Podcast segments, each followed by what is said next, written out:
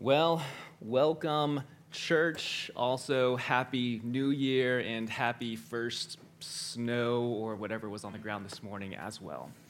I am not Pastor Eric Barton, but fear not, he will be back next week. You will be back, right? So, my name is Dan Black. Uh, it's my pleasure to be with you this morning. Um, my lovely wife Emma and I have been part of Bethel for about the last four years, and now we also get to bring along our 10 month old daughter, Evelyn. So, if you listen closely, you might also hear her during the sermon as well. If you're here last week, uh, Nathan preached for us. He was out of Isaiah chapter 9, he did a wonderful job of wrapping up Advent, talking about the gift of light given to us through Christ. This morning, uh, we have the opportunity to walk through the passage that we just read, and this is one of those passages that is very dear and near to me.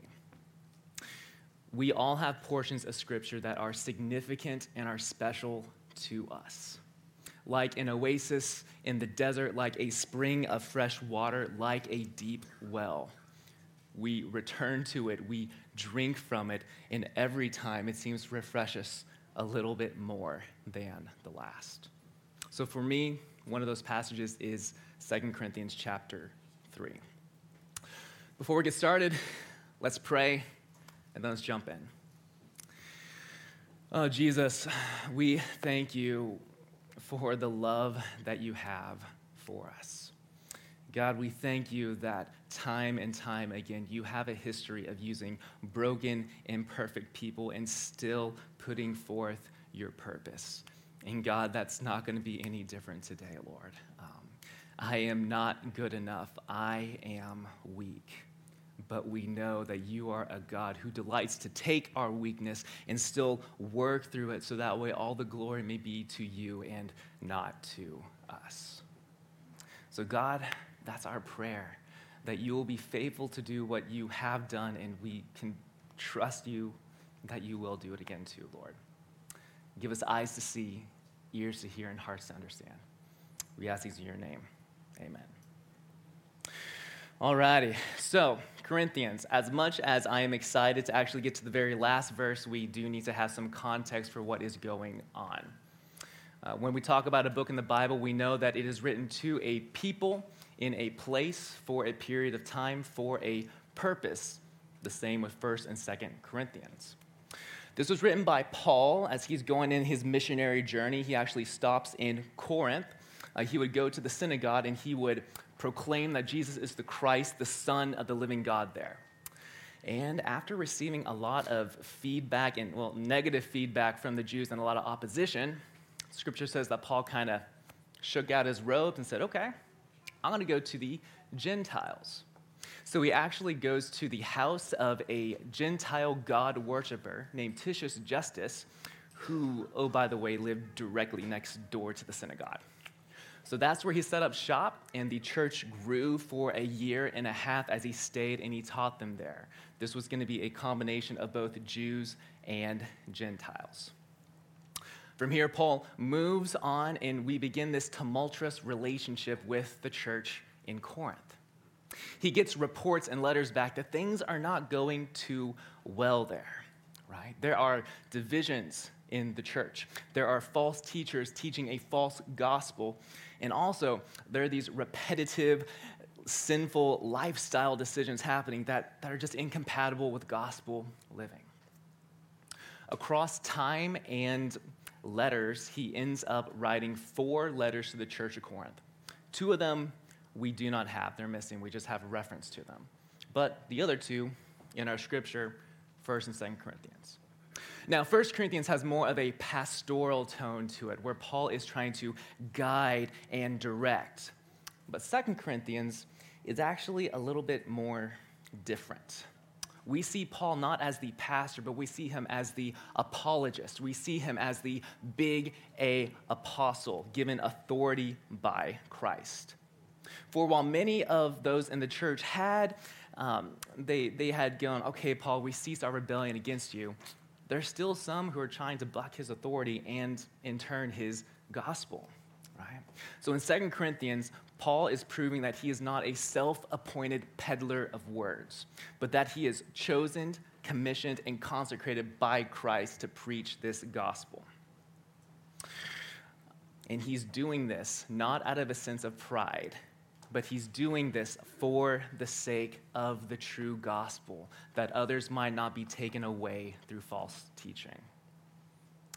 We kind of start to see this in the beginning of 2 Corinthians chapter 3, where some of these naysayers say, Okay, Paul, um, give us some letters of recommendation. What, why are you able to say these things? Like, what right do you have? Oh, and those letters of recommendation, make sure they are APA and MLA formatted too right? I can just imagine Paul ripping out whatever hair he has left at this point and just saying, Letters of recommendation? Church of Corinth, look around. You are my letter of recommendation. If God had not preached me, if God had not used me to preach his gospel in the church, there would be no church here. So, no, I do not have a letter of recommendation written with ink but my letter of recommendation is written by the Spirit, not on tablets of stone, but on tablets of human hearts. I, Paul, I can say this not because I find sufficiency inside myself, but because God has made us sufficient to be ministers of a new covenant. For the letter kills, but the Spirit brings life. And from here, Paul gets to launch into this beautiful comparison about the old covenant, the letter, versus the new covenant and the spirit. So we're going to pick up here in verse 7. Now, if the ministry of death carved in letters of stone, this is talking about those Ten Commandments, the law, the old covenant. And it might seem a little bit harsh that Paul is jumping out of the gate calling it ministry of death. But here, Paul is diving directly to the point. The law is instructive, it's informative, but it's not intended to save. Rather, it shows us our increasing need to be saved. The law is diagnostic, it's an x ray, right? It can show you what's wrong, it can show you that the bone is broken, but it has no power to actually fix anything. This is the law. It can only show us how dead we actually are.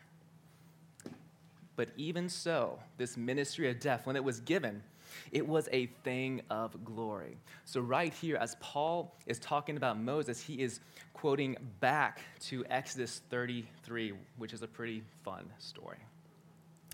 So, Moses is interceding with God on behalf of the stiff necked Israelites remember that whole golden calf scenario just happened, and so he's talking with God about it. And in the course of that conversation, a question bubbles forth out of Moses and says, Please show me your glory. God, who, who are you like? What is your name? God says, Okay, Moses, I will make all my goodness pass before you, and I will proclaim to you my name, Jehovah. But you cannot look at my face because if you do, you would die. You would not survive my glory. So here, I'm going to hide you in the cleft of the rock. I will cover you with my hand. I will pass by. Then I'll lower my hand and I'll let you see my back.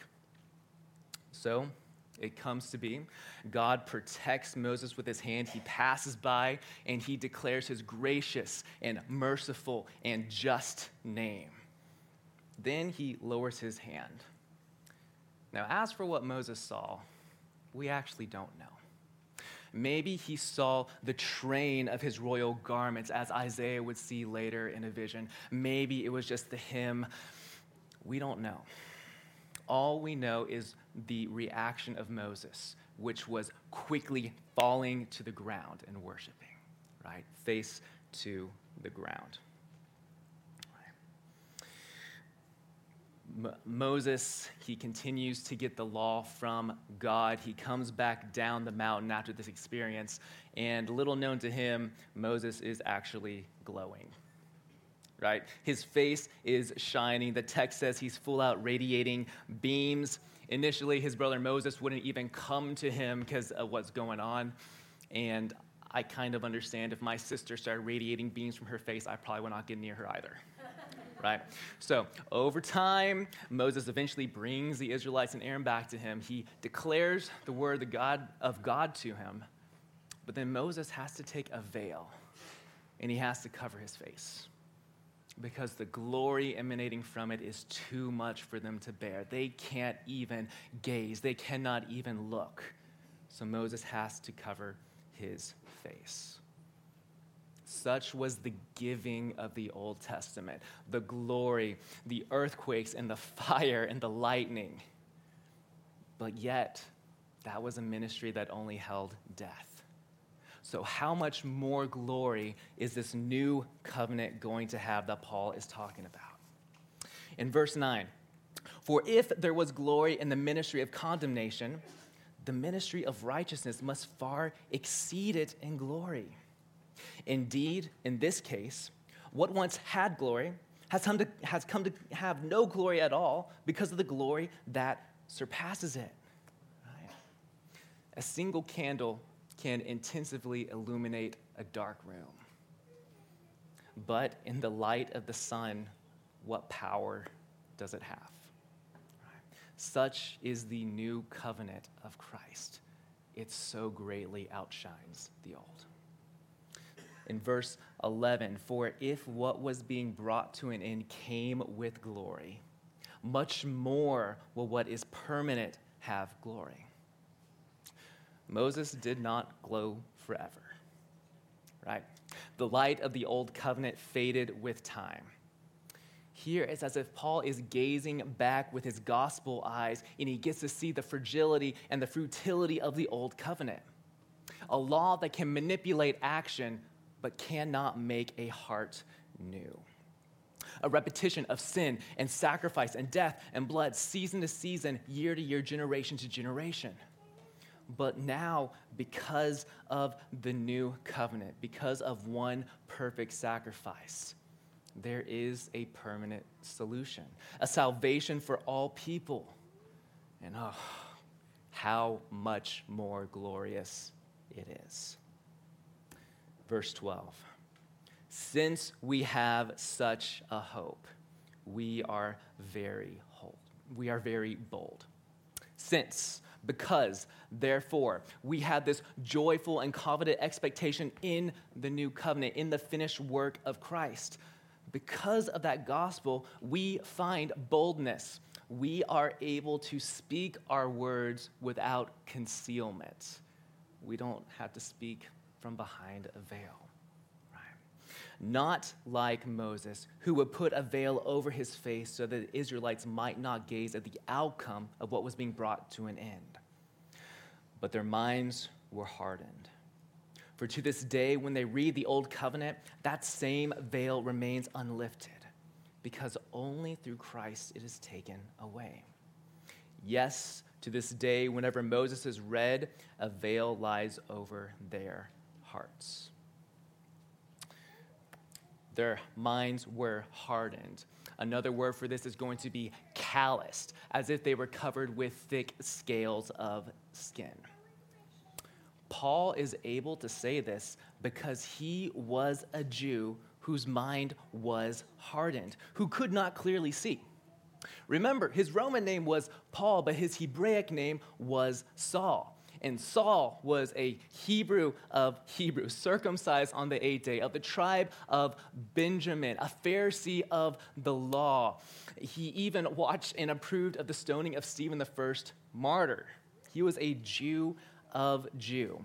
He was breathing threats and murder against Christians. He was even on his way to Damascus to cause destruction. And what happened? He encounters Christ. Suddenly, a light flashes around him. Dare we say, maybe even a ray of the glory of Christ. As soon as he sees that light, he falls face first to the ground, and Jesus says, Saul, Saul, why are you persecuting me? Jesus tells Saul to rise, go into Damascus, and he'd give them further instructions. So Saul rises, and with eyes open, he can't see. We can almost hear echoes of Jesus and Isaiah seeing, they do not see, hearing, they do not hear. So Saul must be led by the hand into the city where God sends Ananias, a Christian who Saul would have chained and cast into prison. And he is going to use Ananias to restore his sight.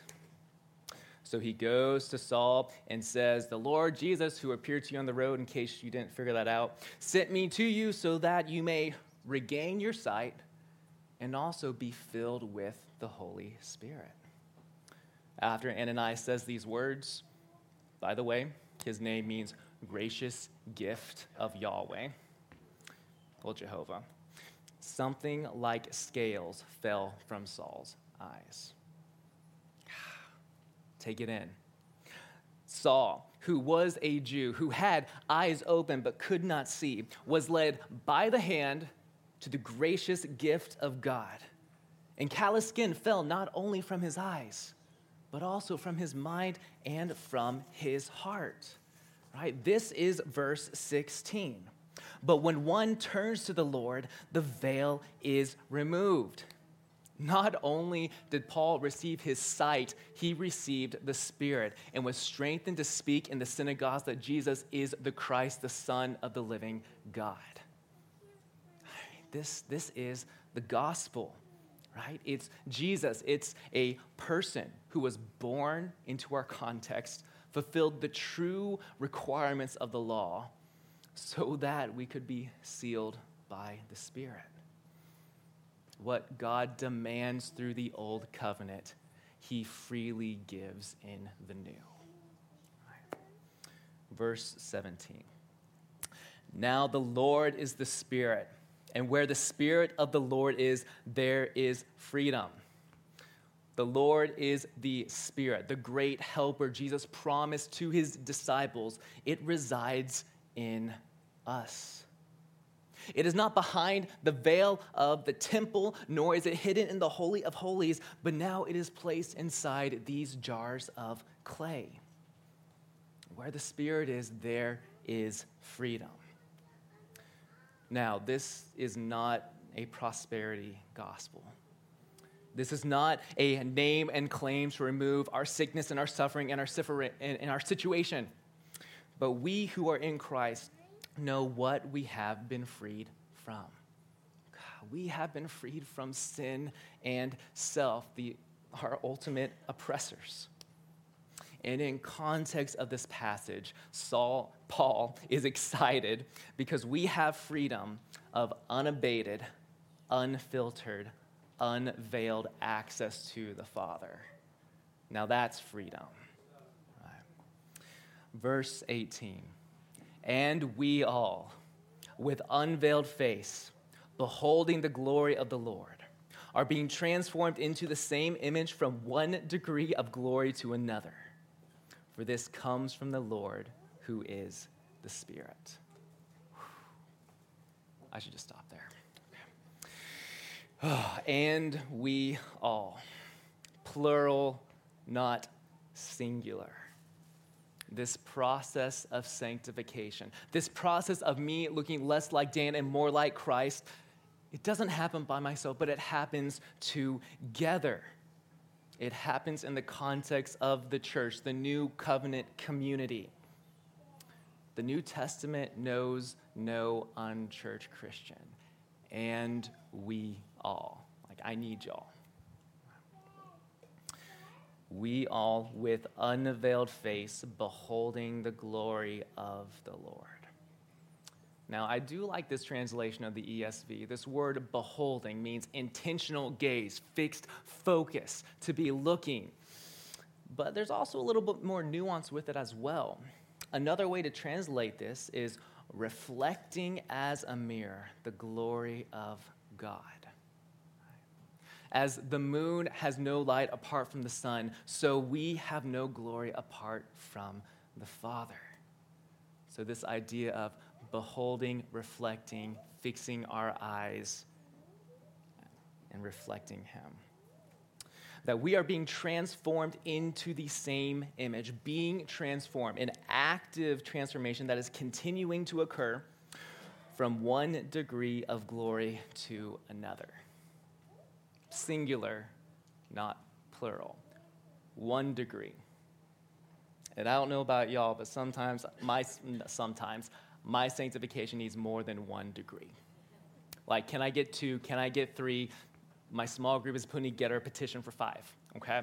But like, this process of sanctification is not really done on my own mark. I can't stop my foot and make God go faster, but no. And God's wisdom, He is changing us, He is sanctifying us from one degree of glory to another. And this comes from the Lord who is the Spirit. Our justification, our sanctification, and our transformation, they only happen through the power and work of the Spirit, not because of our own strength not because our ability to follow the law, not because of our ability to become our own saviors through self help. Right? This only comes through the Spirit. So, wrapping up, we have three big ideas. Okay. The first, the covenant is complete. The covenant is complete. In Matthew chapter 5, Jesus says, I have not come to abolish the law or the prophets, but I have come to fulfill them. So, the requirement of the law, both action and heart intention that we could not do, he perfectly did and he freely gives to those who trust him. It's completed. It was started by God and finished by him. And this is the gospel. This is, this is why we are here, right? The gospel is the good news of what God has done in Christ to redeem himself, to, to redeem us to himself and also to one another. Our second big idea the veil is vanquished we need not hide or be hidden. When Moses sees the back of God, he falls face down to the ground. When Saul sees a panting, sees a passing glance of Jesus' glory, he falls down face to the ground. But we, indwelled by the Spirit, we are fixing our eyes, gazing, focusing on the glory of the Lord being transformed into his image. And that leads us to our final big idea. We become what we behold. We become what we behold. So, church, what are we beholding? What am I beholding? May we behold Christ crucified and resurrected. And as we behold, may we become. We do not need to become our best self this year. We need to behold a better Savior. And in beholding His goodness, we are able to reflect and become His image to a desperate and dying world. Let's pray. God, we thank you that you are good. We thank you that what you start, you finish, that you have required, that you have filled the requirements of the covenant, and that you freely give it to us, Lord. Uh, we pray that you would give us eyes to see, ears to hear, that you would cause our eyes to focus on you, and in beholding you, may we become like you to those around us. Uh, we ask these things in your name. Amen.